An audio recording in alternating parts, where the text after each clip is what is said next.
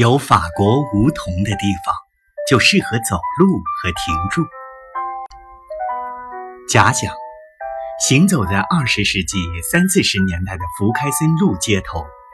在此邂逅名流的几率远远高于在好莱坞大本营洛杉矶的外景地遇到大明星。穿越时光，你会在武康路二号。遇到江南丝绸业中首屈一指的龙头老大莫商清，在四十弄一号邂逅民国第一任内阁总理唐绍仪，离幺零七弄陈果夫、陈立夫兄弟的洋房不远，是幺幺七弄的邻居，原京城银行的总经理周作明。在幺幺三号的老洋房里，文学巨匠巴金先生完成了《随想录》这部说真话的大书。尤其不能错过的是三百九十三号，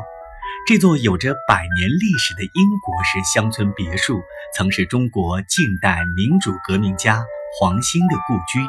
如今则变身为徐汇老房子艺术中心和堪称上海最有腔调和情调的一家游客咨询中心。